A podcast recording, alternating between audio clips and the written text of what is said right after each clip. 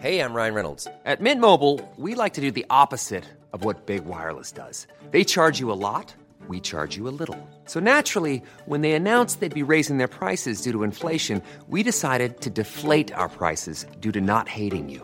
That's right. We're cutting the price of Mint Unlimited from $30 a month to just $15 a month. Give it a try at mintmobile.com slash switch. $45 upfront for three months plus taxes and fees. Promo rate for new customers for limited time. Unlimited more than 40 gigabytes per month. Slows. Full terms at mintmobile.com.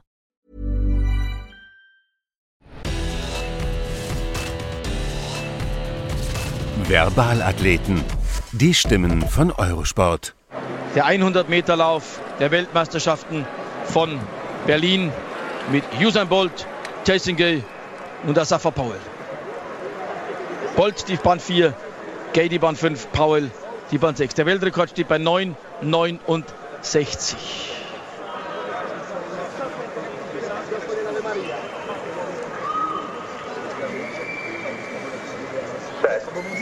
Und es gibt keinen Fehlstart. Das Rennen ist eröffnet. Usain Bolt, jetzt gibt er Gas. Jetzt ist er vorne. Bolt wird locker gewinnen. Jetzt schauen wir nur noch auf die Zeit. Gay zweiter, Paul dritter. 9, 58 ist der neue Weltrekord. Er sprengt alle Dimensionen, die jeder Mensch jemals für möglich gehalten hat. 9,58. Ja, das ist nicht nur ein Blitzlichtgewitter. Das ist ein Rekord. Man sagt gerne für die Ewigkeit, aber er stellt ja nur Rekorde für die Ewigkeit auf und er verkürzt die Begriffe der Ewigkeit. 9,69 lief er in Peking, jetzt läuft er 9,58. In Peking sagten wir schon, er ist in eine neue Dimension gelaufen. Ja, wo ist er denn jetzt gelandet? In welcher Milchstraße läuft Usain Bolt jetzt umher? Ist er noch leibhaftig ein Mensch aus Fleisch und Blut? Ja, so hört sich das an, wenn Sigi Heinrich Usain Bolt zum 100 Meter Fabel-Weltrekord kommentiert und gleichzeitig versteht jetzt wahrscheinlich auch jeder, warum wir diese Sendung Verbalathleten genannt haben. Und damit ein herzliches Willkommen alle, die, die uns zuhören und natürlich auch allen, die uns zuschauen und natürlich auch dir, lieber Sigi Heinrich. Grüß dich. Ja, servus Daniel, hallo.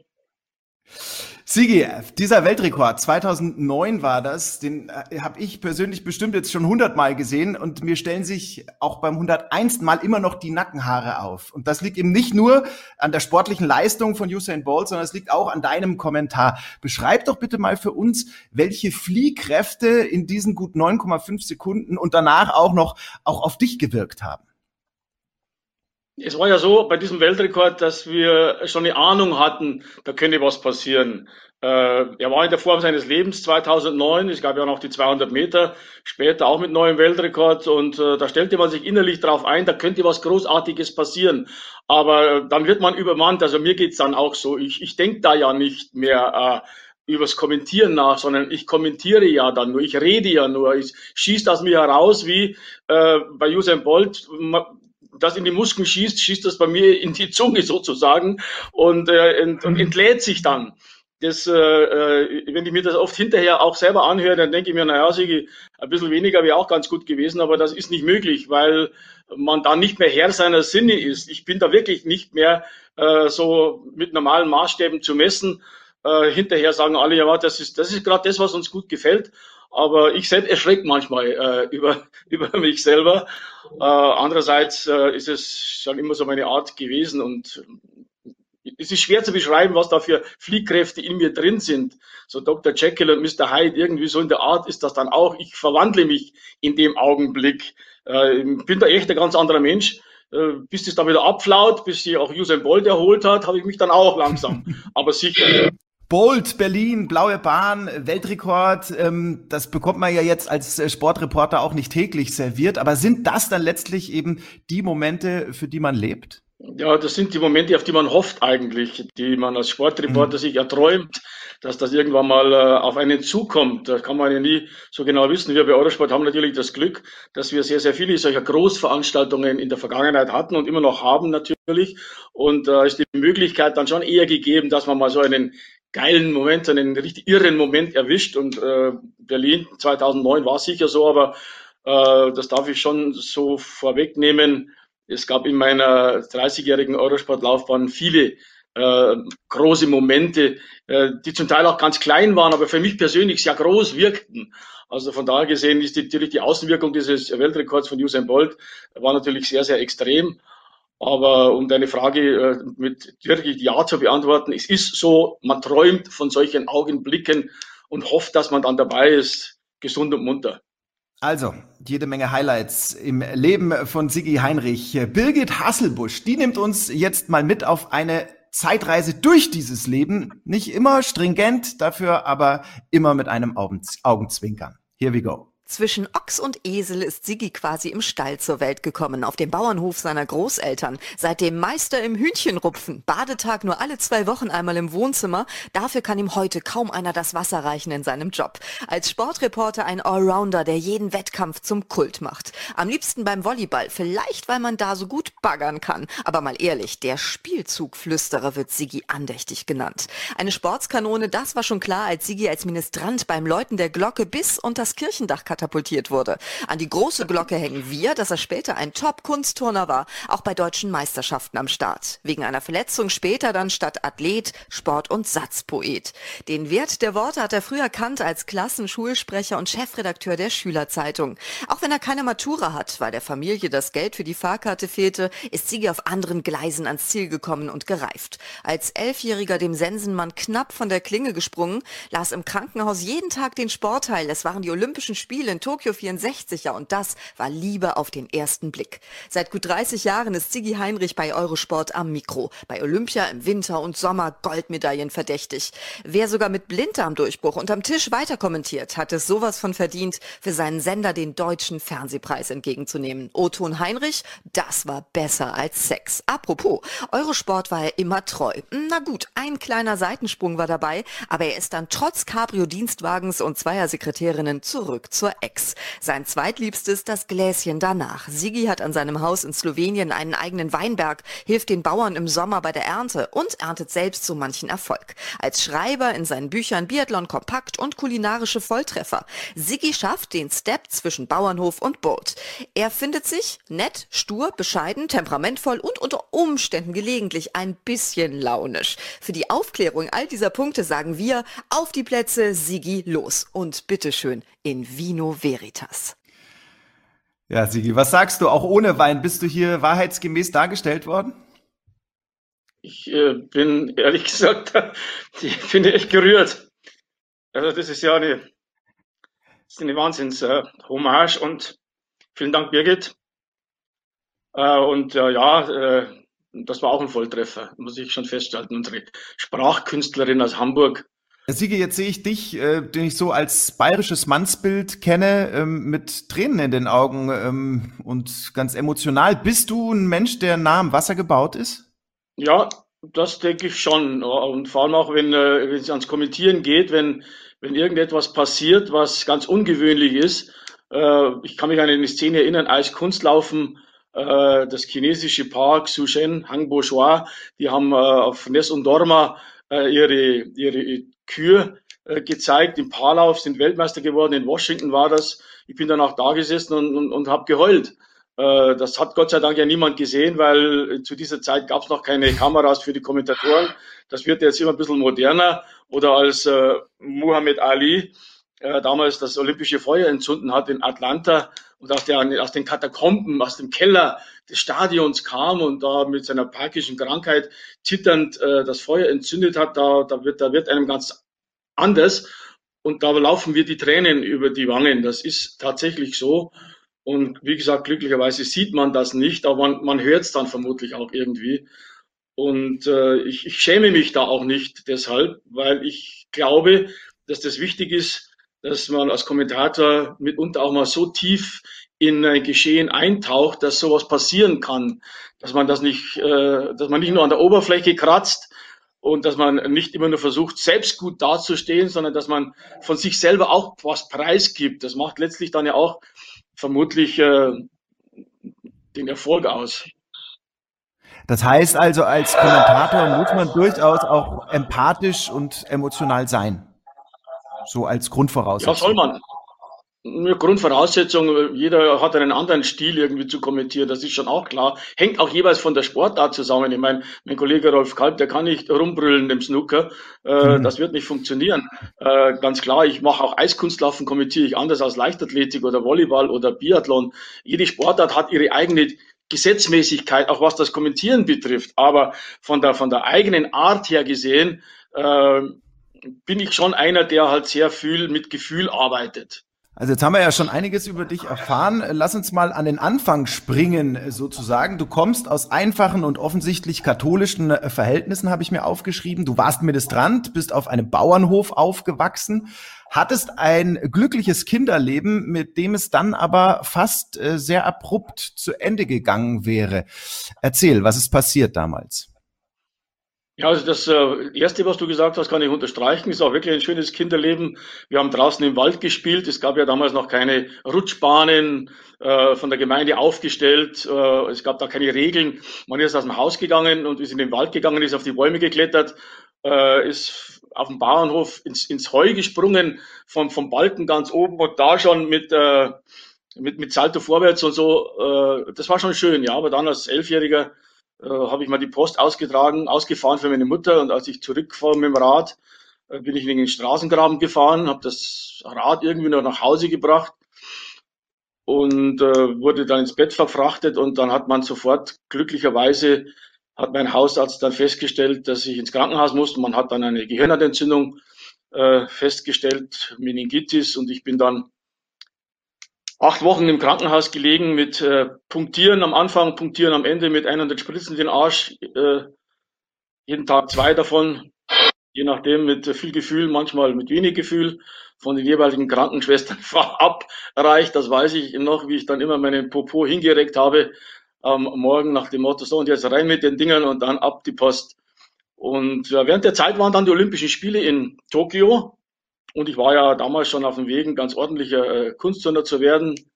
Mehr als ordentlich ist es aber auch nicht geworden, muss ich gleich dazu sagen. Aber ich war auf dem Weg, ich war bei Lehrgängen vom Verband dabei und habe mich das natürlich interessiert mit diesen äh, Olympischen Spielen in Tokio. Und da bin ich mit meinem Nachthemd, Krankenhaus Nachthemd, das kennt ja jeder, äh, zum Kiosk runter marschiert und habe, äh, ich weiß nicht, 50, 50 Pfennig hingelegt und habe mir dann die Zeitung gekauft und habe dann da jeden Tag den Sport gelesen und habe dann äh, Hayes und Yukio Endo und Yamashita und all das, was habe das aufgesogen, förmlich aufgesogen. Das war meine, vielleicht war das mein Überlebenstraining im Krankenhaus, die Olympischen Spiele in Tokio 1964. Äh, zwei Monate Krankenhaus, qualvolle Behandlungen hast du da über dich ergehen lassen müssen. Ja. Ähm, da muss man ja Kampfgeist entwickeln, wenn man ihn nicht schon vorher hatte. Also wie prägend war das letztlich auch für dich? Ich konnte es nicht so beurteilen. Als Elfjähriger, glaube ich, sieht man die Sache nicht mit der Ernsthaftigkeit, äh, die dieser Krankheit gebühren würde. Aber es war so, dass mhm. ich mich wirklich erinnern kann, dass ich auf dem Bettgestell hinten gestanden bin und ein Salto vorwärts ins Bett gemacht habe, bis die Krankenschwestern äh, gesagt haben, na ja Junge, äh, du bist übrigens ernsthaft krank, ne? jetzt leg dich mal hin. Äh, vielleicht war der Kampfgeist von Anfang an irgendwie da, weil man als Sportler einfach sich auch äh, durchbeißen muss und vielleicht äh, äh das erfährt man ja immer wieder auch von anderen Geschichten, dass Sportler, die krank werden, äh, die an der Kippe stehen, dass sich die dann durchbeißen. Es ist ja nochmal passiert, so was ähnliches, äh, wenn ich das noch kurz erzählen darf, das war während äh, des Biathlon-Weltcups in Antholz da habe ich dann mir in den letzten Tagen äh, einen veritablen Blinddarmdurchbruch eingefangen, der nicht erkannt wurde von den damaligen Ärzten, auch nicht erkannt wurde, die beim Biathlon waren, wohlgemerkt. Ich bin dann äh, liegend mehr oder weniger mit dem Auto äh, zu meiner damaligen Heimat Bad Tölz gefahren, ins Krankenhaus direkt äh, vor die Notstation, habe das Auto hingebrettert, bin in die Notstation rein und habe gesagt, mir tut der Bauch weh. Und dann äh, lag ich zwei Stunden später schon auf dem im Krankenbett und dann war ein äh, Freund von mir, war dort der Oberarzt, der Peter, und äh, dann habe ich ihn rufen lassen und habe gesagt, Peter, gell, eins ist klar, du sorgst dafür, dass ich wieder aufwache. Und naja, so ich kann ich nicht Nein sagen, also hat er ja gesagt, er passt schon auf. Und ich wurde dann in einer Woche dreimal unter Vollnarkose operiert, weil man das Gift nicht rausbekam. Und ich kann mich noch gut erinnern, dass zur gleichen Zeit die Europameisterschaften im Eiskunstlaufen in Bratislava waren. Das hat mich am meisten geärgert. Nicht die Vollnarkose, nicht die Operation. Die Tatsache, dass ich diese EM nicht mitmachen konnte als Kommentator. Aber ich habe den Ärzten gesagt, eine Woche später ist übrigens die Weltmeisterschaft im Biathlon in Oberhof. Da muss ich fit sein, gell? da muss ich dabei sein. Und äh, ich glaube, diese, dieses, dieses Wissen, da will ich hin, da möchte ich hin, das muss klappen, das hilft in einer solchen Situation. Es hat vielleicht damals auch schon irgendwo im Unterbewusstsein äh, geholfen. Also Oberhof, das hat dann geklappt. Da hast du es hingeschafft. Ja, Oberhof, Oberhof, Daniel, hat äh, funktioniert. Äh, wobei ich allerdings bei jedem Kommentar, weil ich mich ja auch deshalb nicht zurückhalten konnte, unglaubliche Bauchschmerzen hatte. Aber das war das erste Mal, dass wir ein Studio hatten äh, im Biathlon, äh, so ein Glas, ein Glaspalast unten im, im, im, im Zuschauerbereich. Und äh, da habe ich zum ersten Mal für Eurosport auch moderiert, nicht nur kommentiert. Und das war auch für uns alle ein Neubeginn. Das hatten wir vorher überhaupt in keiner anderen Sportart gemacht. Und äh, das, da wollte ich natürlich auch unbedingt dabei sein. Also das war eine, waren 14 Tage, die waren auch nochmal eine richtige Qual, aber auch eine richtige Freude. Also du bist äh, dann schon durchaus ein Mensch, der Widerstände überwinden musste. Das wird äh, ja deutlich aus diesen Geschichten. Ich würde auch gern noch mal ähm, weiter zurückgehen. Ähm, hat Birgit Hasselbusch in ihrem Lebenslauf kurz anklingen lassen, dass du gerne Abitur gemacht hättest, es aber nicht machen konntest, weil ähm, deine Eltern konnten sich das Ticket für die Zugfahrt zum nächstgelegenen Gymnasium nicht leisten. Ja, das war halt nicht in Wölfelshausen, das war in Icking, da musste man mit dem, mit der Bahn hinfahren. Wie sollte ich jeden Tag auch zur, zur Bahn kommen, zu Fuß? Das waren schon ein paar Kilometer. Und äh, mhm. da hat man gesagt, na ja, in unserem Ort äh, hat es noch keiner die Realschule, äh, du bist dann auch der Erste, also das musste dann langen. Und äh, ich habe dann aber verschiedene Wege gesucht, doch äh, offiziell immatrikuliert zu werden und habe dann äh, später dann doch an der Technischen Universität in München studieren können. Sport natürlich in Anführung nur Sport studieren können, aber das ist mir immerhin gelungen und äh, das äh, hat mich dann auch schon begeistert. Und du hast es ja dann ähm, auch äh, relativ äh, schnell zur Süddeutschen Zeitung äh, geschafft. Das ist ja an sich schon ein Ritterschlag für den Sportteil der SZ zu schreiben. Aber dann kam sozusagen ja sogar noch die nächste Dimension, das Fernsehen und das dann auch noch beim tollsten Sender der Welt, bei Eurosport nämlich. Für den einen oder anderen war es trotzdem ziemlich unfassbar, dass du diesen Schritt gegangen bist. So auch für Michael Smekal äh, von den Salzburger Nachrichten. Lieber Sigi Heinrich, wo fange ich an und wo höre ich auf bei dir? Das ist ja fast unmöglich bei dir. Ich könnte ja vier Stunden lang jetzt Geschichten erzählen, das gesamte Hauptabendprogramm mit Geschichten füllen. Ich sage jetzt nur so. Kennengelernt haben wir uns, da warst du noch Tageszeitung schon wisst, bei der Süddeutschen Zeitung, einer der anerkanntesten Weltcup-Reporter. Und dann hast du was gemacht, wo wir alle gesagt haben, jetzt ist er ein bisschen deppert worden, der alte Heinrich, jetzt geht er zum Fernsehen. Was sollten, was sollten einer beim Fernsehen tun? Na natürlich, was tut man nicht beim Fernsehen? Na gut, was tut man beim Fernsehen? kommentieren. Und das hast du so gut gemacht, Sigi, alte Sau. Das hast du so gut gemacht, dass wir alle stolz sind auf die, auch die, die heute noch immer am Laptop sitzen und ein bisschen um und um tippen. Sigi, du bist einer der geilsten Hunde, die ich in meinem Leben kennengelernt habe. Äh, du bist der Einzige, der noch ein bisschen blauer ist als wie ich und bleib so, Sigi, mir wird der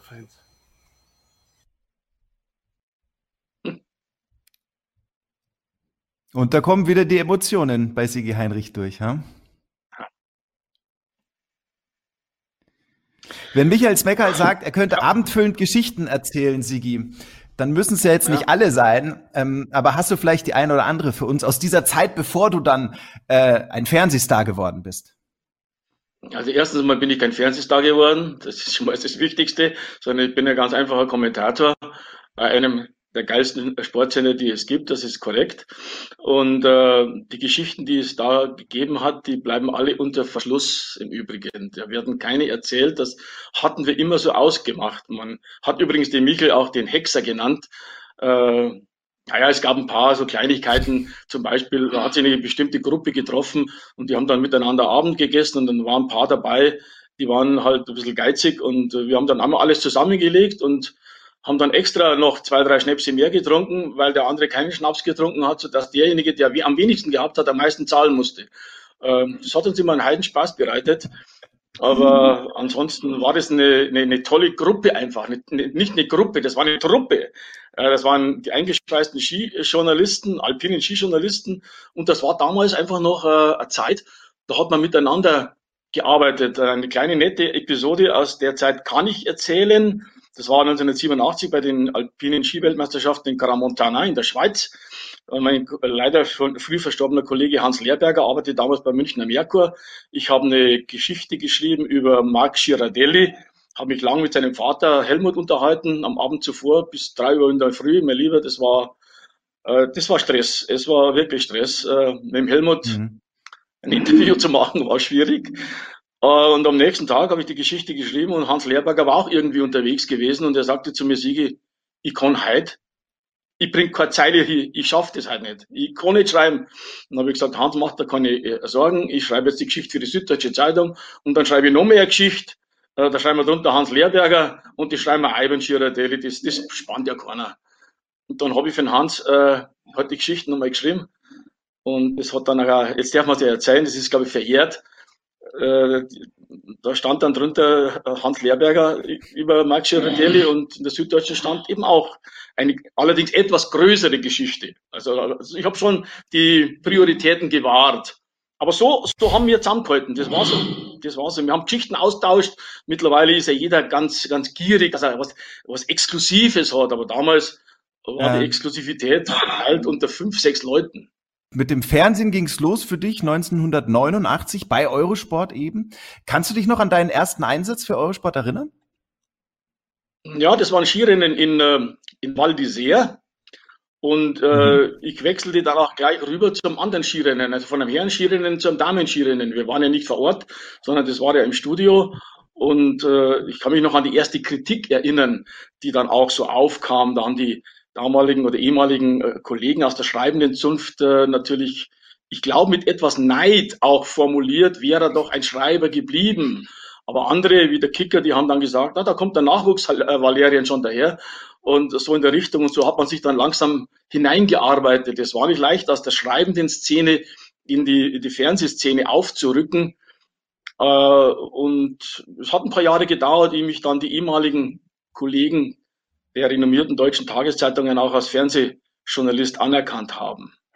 Aber es hat geholfen, äh, schreibender Journalist äh, zu sein, weil man da gelernt hat zu recherchieren, weil man da gelernt hat, den Geschichten nachzugehen, den Wahrheitsgehalt der Geschichten zu überprüfen, weil man auf die Menschen zugehen musste, weil man äh, ja noch nicht das Internet hatte vor 30 Jahren, wo du auf den Knopf drückst und dann kommen 30 Artikel über irgendeinen Athleten, sondern du musstest ja hin. Du musstest ja Zeit mhm. investieren, du musstest ja äh, dich mit der Sache viel intensiver beschäftigen, als man das jetzt tun muss, weil natürlich die elektronischen Medien dir sehr viel abnehmen an, an Recherche. Das gab es ja damals noch nicht. Und, und das habe ich mir eigentlich immer äh, beibehalten, diese Art zu arbeiten. Und ich glaube, ein guter Fernsehjournalist sollte auch ein guter Schreiber gewesen sein.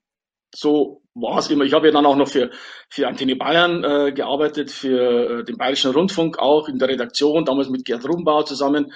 Also ich habe versucht, die ganze Bandbreite des Journalismus für mich zu entdecken, um zu sehen, äh, was macht mir am meisten Spaß und es hat alles, es macht alles gleich viel Spaß. Das Reden im Radio, das Sprechen im Fernsehen, das Schreiben in den Laptop hinein, das ausgedruckte Papier, die Geschichte zu sehen, zu lesen, äh, das ist alles toll. Also das ist gewaltig. Also du hast die ganze Bandbreite des Sportjournalismus ähm, erlebt. Du hast aber auch die ganze Bandbreite des Sports erlebt. Du hast bei Eurosport jede Sportart kommentiert, äh, bist immer mit Herzblut dabei. Das merkt man deinen Kommentaren an. Aber du hast mir im Vorgespräch erzählt, eine Lieblingssportart, die hast auch du und das ist der Volleyball. Wir haben vorhin gehört, ähm, Du warst oder galtst mal als der Spielzugflüsterer. Was hat es denn damit auf sich?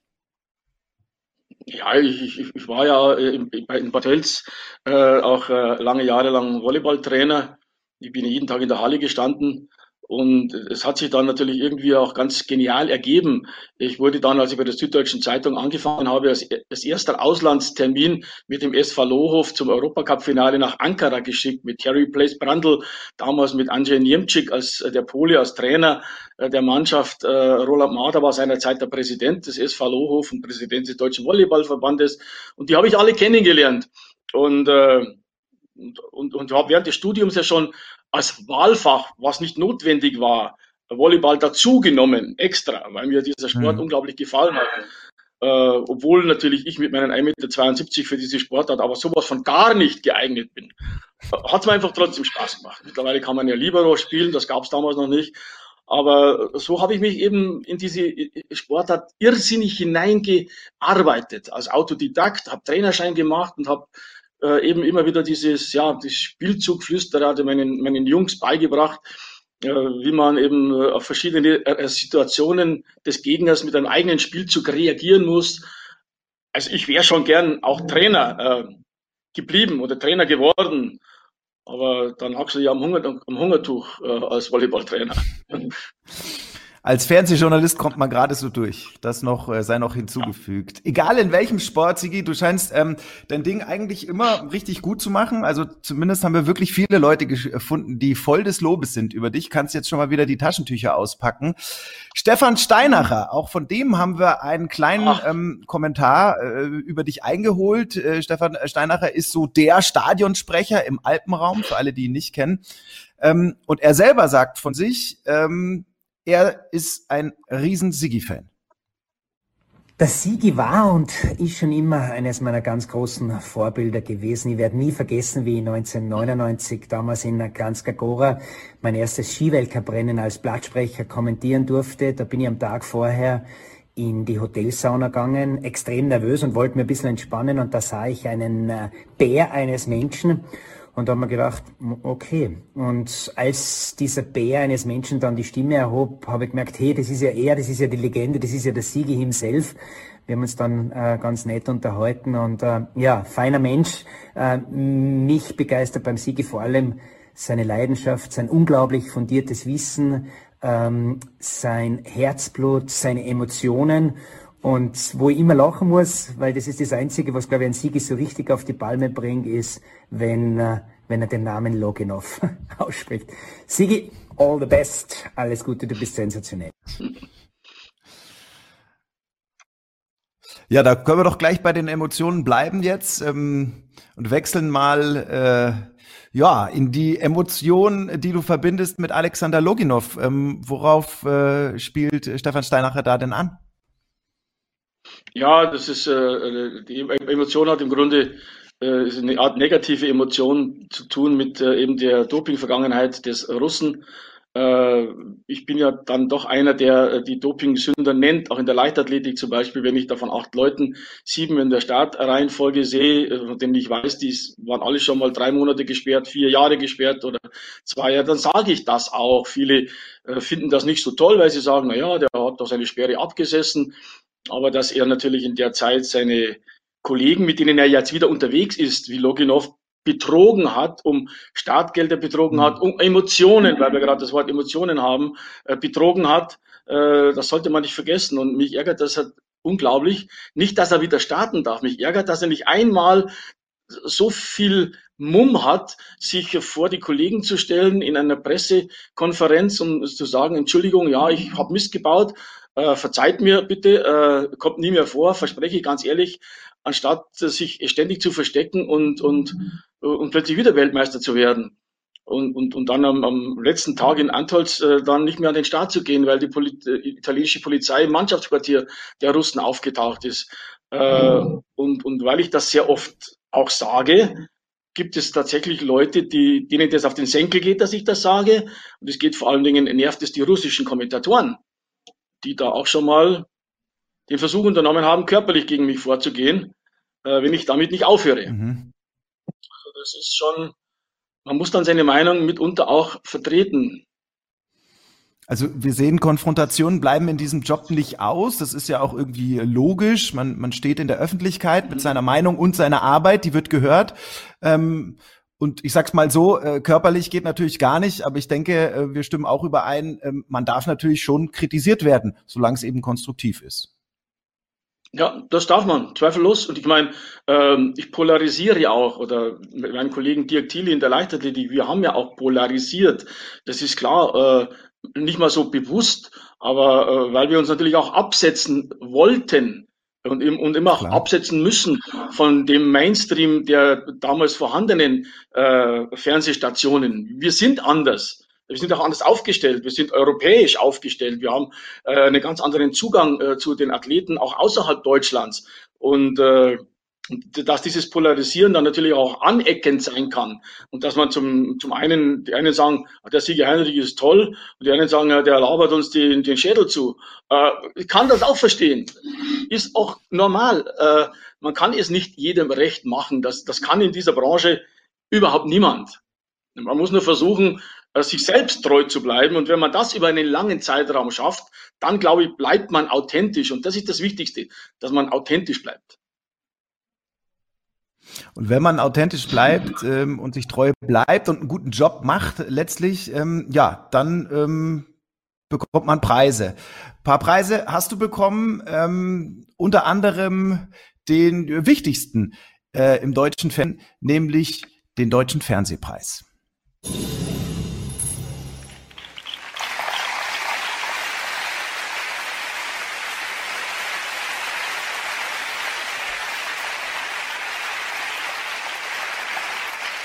The winner is in der Kategorie Beste Sportsendung geht der Deutsche Fernsehpreis an die Olympia-Berichterstattung durch Eurosport.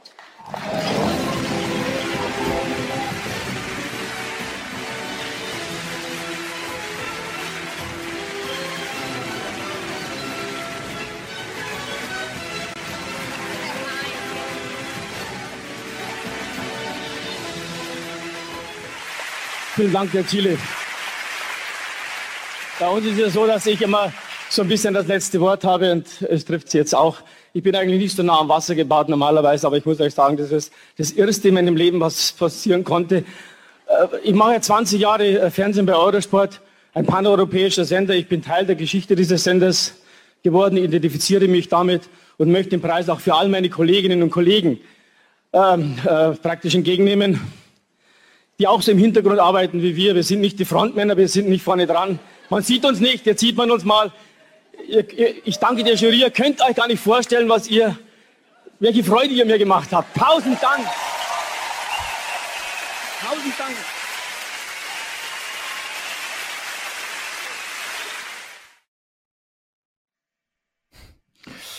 Der Fernsehpreis 2008, Sigi. Also die gute Nachricht ist, äh, grauer bist du seitdem nicht geworden. Das mal so am Rande nur. Nee. Ähm, wenn du das heute, wenn du das heute so siehst, über zehn Jahre äh, später, äh, ja, wie fühlt sich's an? Immer noch großartig, äh, weil äh, es war zu dieser Zeit ja so, äh, dass wir ja eben der ausländische Sender waren. Wir waren ja Eurosport. Wir haben ja mhm. äh, auch bei den Olympischen Spielen ein ganz anderes Programm gefahren als die sogenannten etablierten äh, Fernsehstationen, die da natürlich auch in Frage kamen für die Auszeichnung, keine Frage. Äh, aber mhm. unser Vorteil war damals, dass wir vielleicht uns noch gar nicht so weit entwickelt hatten. Äh, bei uns galt der Live-Sport als das äh, große Thema. Wir haben nicht viel moderiert. Wir sind von einer Sportveranstaltung in die andere gesprungen und, und haben, äh, während die anderen ja, Interviews geführt haben, moderiert haben, man das Gefühl vielleicht auch hatte, die Moderatoren sind wichtiger als die Sportler, haben wir den Sport gezeigt. Und dass das anerkannt wurde, 2008, dass wir uns da durchgesetzt haben mit unserem relativ einfachen Konzept, das uns aber durch die Internationalität aufgezwungen worden war. Das hat mich wahnsinnig gefreut und dass wir die ersten waren bei Eurosport, die da quasi irgendwie den Durchbruch auch geschafft haben. Und es war ja nicht so, dass der Dirk und ich diesen Preis bekommen haben, sondern den Preis hat ja Eurosport äh, erhalten. Und ich habe das auch immer so gesehen und ähm, bin natürlich schon stolz, dass ich eben gerade zu dieser Zeit äh, sehr oft am Sender war.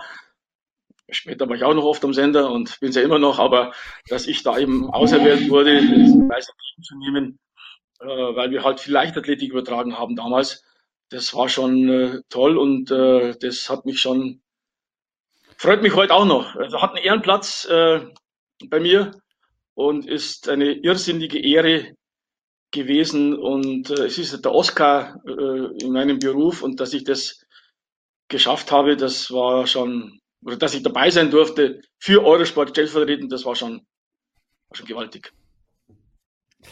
Entgegengenommen hast du den ähm, Fernsehpreis damals zusammen ähm, mit schon erwähnten Kollegen Dirk Thiele. Man muss dazu sagen, Dirk und du, ihr habt eben über Jahre zusammen kommentiert. Viele äh, Kollegen, die haben euch auch ein eheähnliches, äh, eine eheähnliche Beziehung attestiert. Ähm, ja. Und natürlich haben wir deshalb, deshalb auch mal bei Dirk ähm, nachgefragt und ihn kurz ans Wort gezerrt. Sigi Heinrich, was ist das für ein Typ? Ein Leader-Typ, klar. Er möchte immer derjenige sein, der vorne ist, das kann man verstehen. Gesunde Portion Egoismus ist in dem äh, Job völlig normal. Aber ähm, ich habe das ein paar Mal gesagt, äh, er ist einer, auf den man sich verlassen konnte. Wenn er was schiefgegangen ist, also kein äh, Kumpel, Sommerverräter oder sonst was, nein, Sigi ist ein Typ und äh, nicht umsonst haben wir es so lange miteinander ausgehalten und sind in der Szene sicher auch eine Doppelnummer gewesen.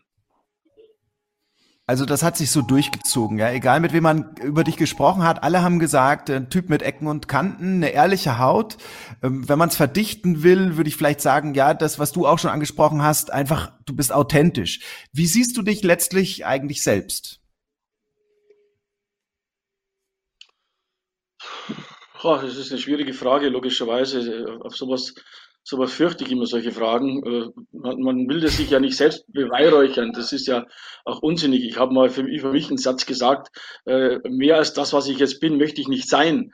Und, und das ist vielleicht das, das, das Richtige. Aber ich möchte vielleicht noch, äh, wenn ich darf, ganz kurz zu dieser Geschichte mit Dirk Thiele zurückkommen.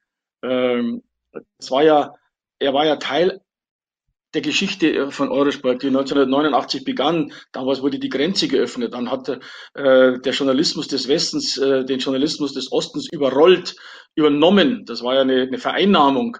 Und, und die Kollegen, mhm. äh, die, die äh, in der DDR damals, die wurden quasi erstmal entmündigt sozusagen. Dabei verfügten sie über unglaublich viel Fachwissen, weil der Sport ja extrem wichtig war in der DDR. Er war das Schaufenster, um der, der Welt zu zeigen, wie unglaublich toll dieses äh, politische System ist. Also der Sport genoss eine ganz hohe Anerkennung und die Journalisten im DDR, äh, Sport, Fernsehen äh, ebenso. Da nenne ich Peter Voigt, leider viel zu früh verstorben, ein genialer Radsportkommentator.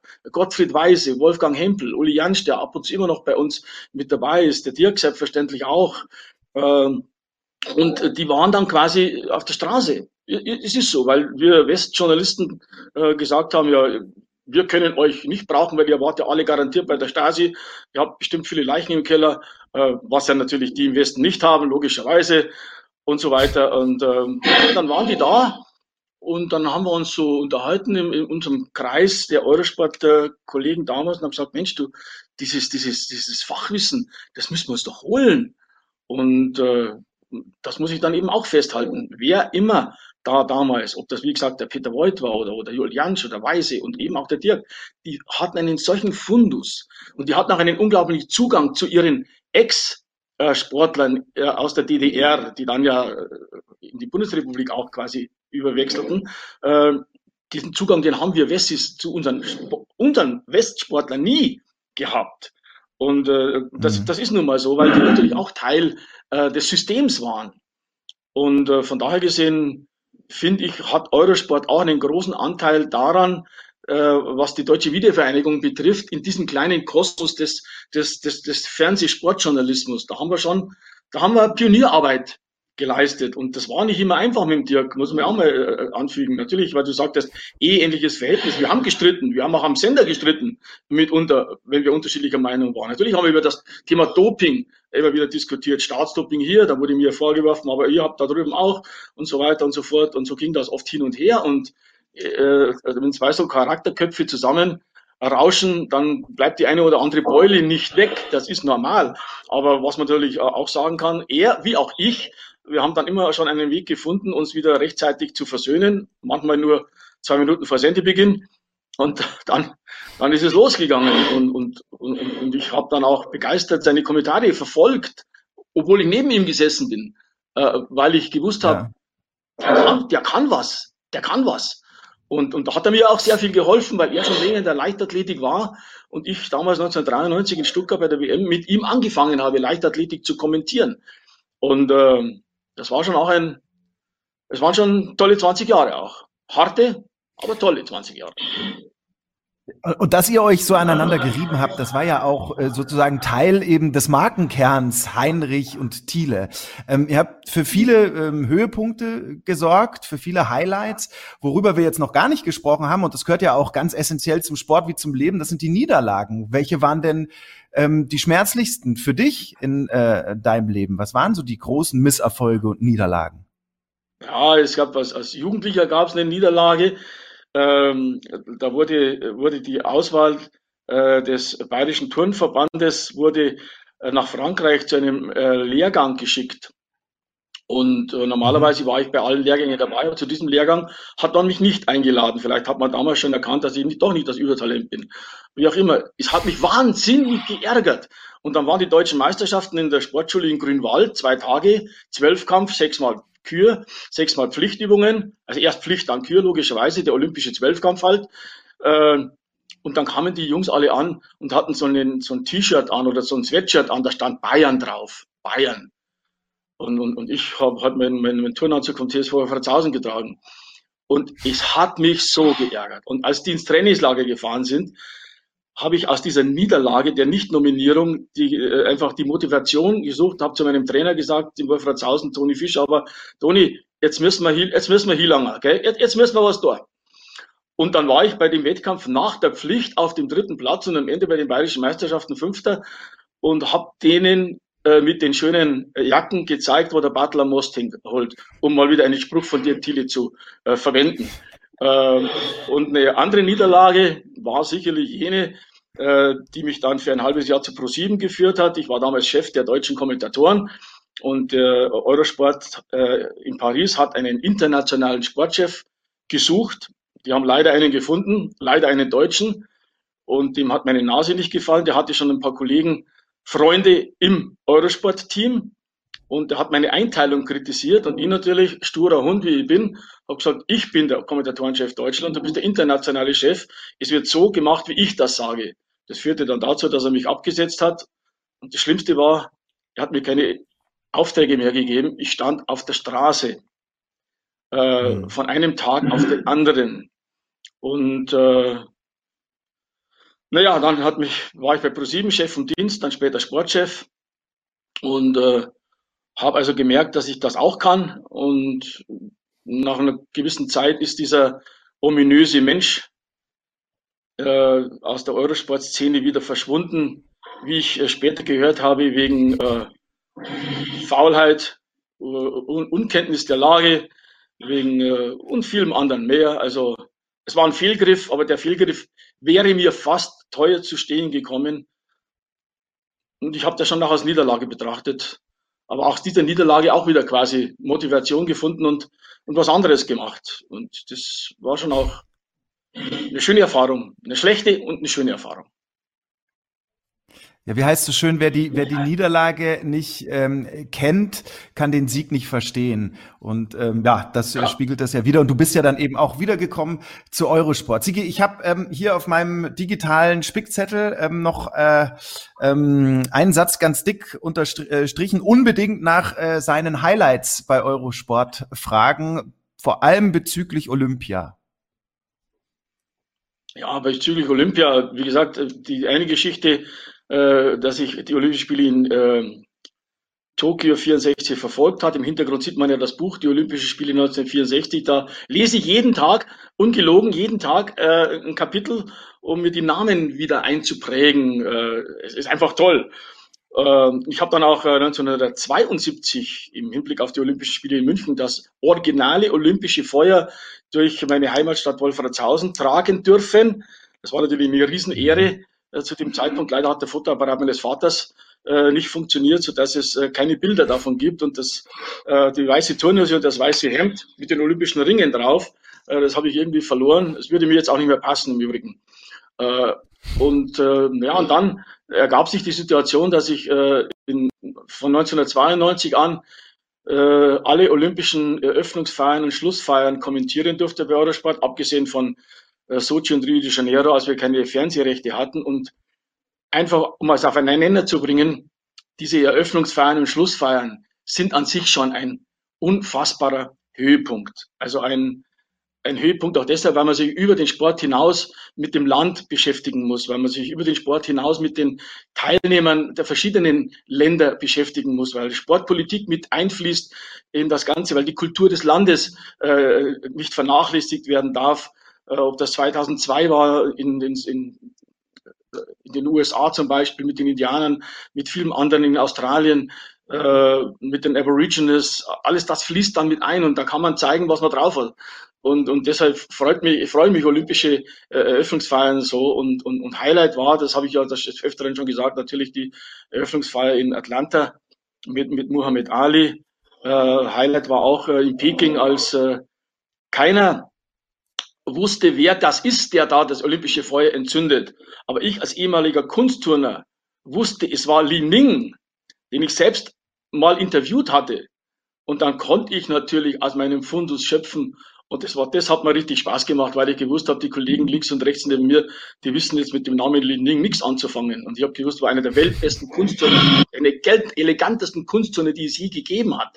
Eine, eine, Legende in China als, als, als Kunstzone natürlich auch. Oder Casey Freeman, äh, entzündet das olympische Feuer, die 400-Meter-Läuferin, die da später mit ihrem Ganzkörperanzug gelaufen ist. Und äh, vor Pyeongchang habe ich auch gesagt, ich kann euch im Jahr zuvor habe ich schon gesagt, ich kann euch schon sagen, wer das olympische Feuer entzünden wird.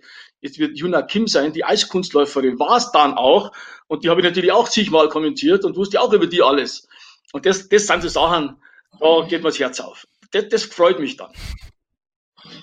Und das willst du wahrscheinlich auch alles noch ein bisschen äh, weiter so machen, oder? Du bist jetzt 66, das darf man ähm, ganz offen und ehrlich so sagen. Äh, für viele fängt da das Leben an, wie man so schön sagt. Wie geht's denn äh, weiter mit dir und Eurosport? Ah, das liegt, äh, es liegt natürlich in, auch an mir, an meinem äh, Gesundheitszustand, der im Moment äh, formidabel ist, ausgezeichnet. Ich warne alle jungen Kollegen, die da meinen, sie könnten schon mal äh, die Messer wetzen. Äh, es wird sich noch hinziehen, hoffe ich, wenn Eurosport mich will. Äh, mein Traum, ich, also den darf ich ja mal verraten. Ne? Also man denkt natürlich auch bei Eurosport mit der Umstellung, mit den, mit den vielen neuen äh, äh, Sportrechten, mit, mit, es wird ja nicht einfacher alles. Aber ein Traum von mir wäre, äh, äh, ne, wäre 2028 die Olympischen Spiele in Los Angeles als Schlusspunkt meiner Karriere zu setzen als Sportreporter. Das wäre ein Traum.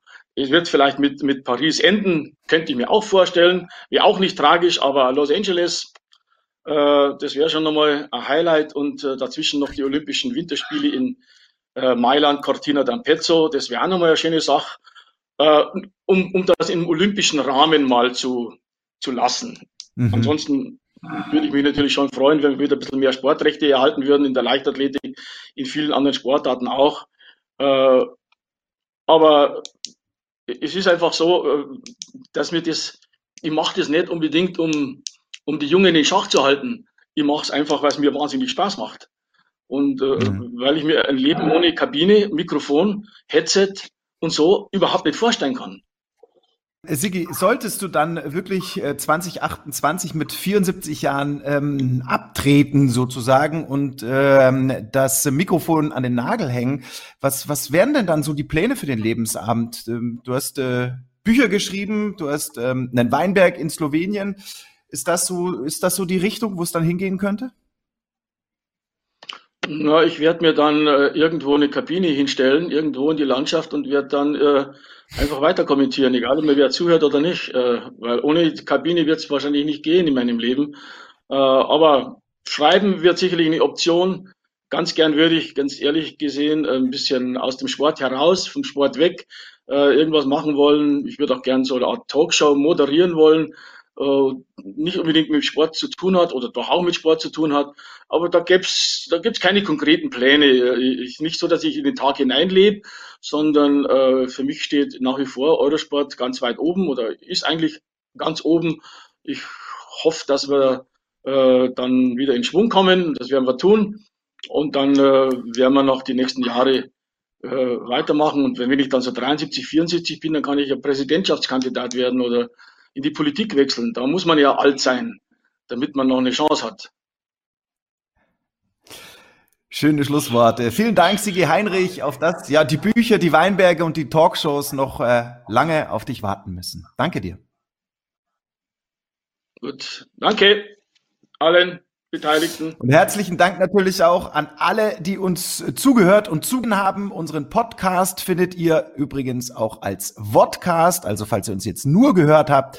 Ähm, auf eurosport.de. Da könnt ihr uns jederzeit natürlich gerne einen Besuch abstatten. Das war's mit Verbalathleten, die Stimmen von Eurosport. Wir hoffen, es hat euch Spaß gemacht und ähm, sagen Servus. Bis zum nächsten Mal.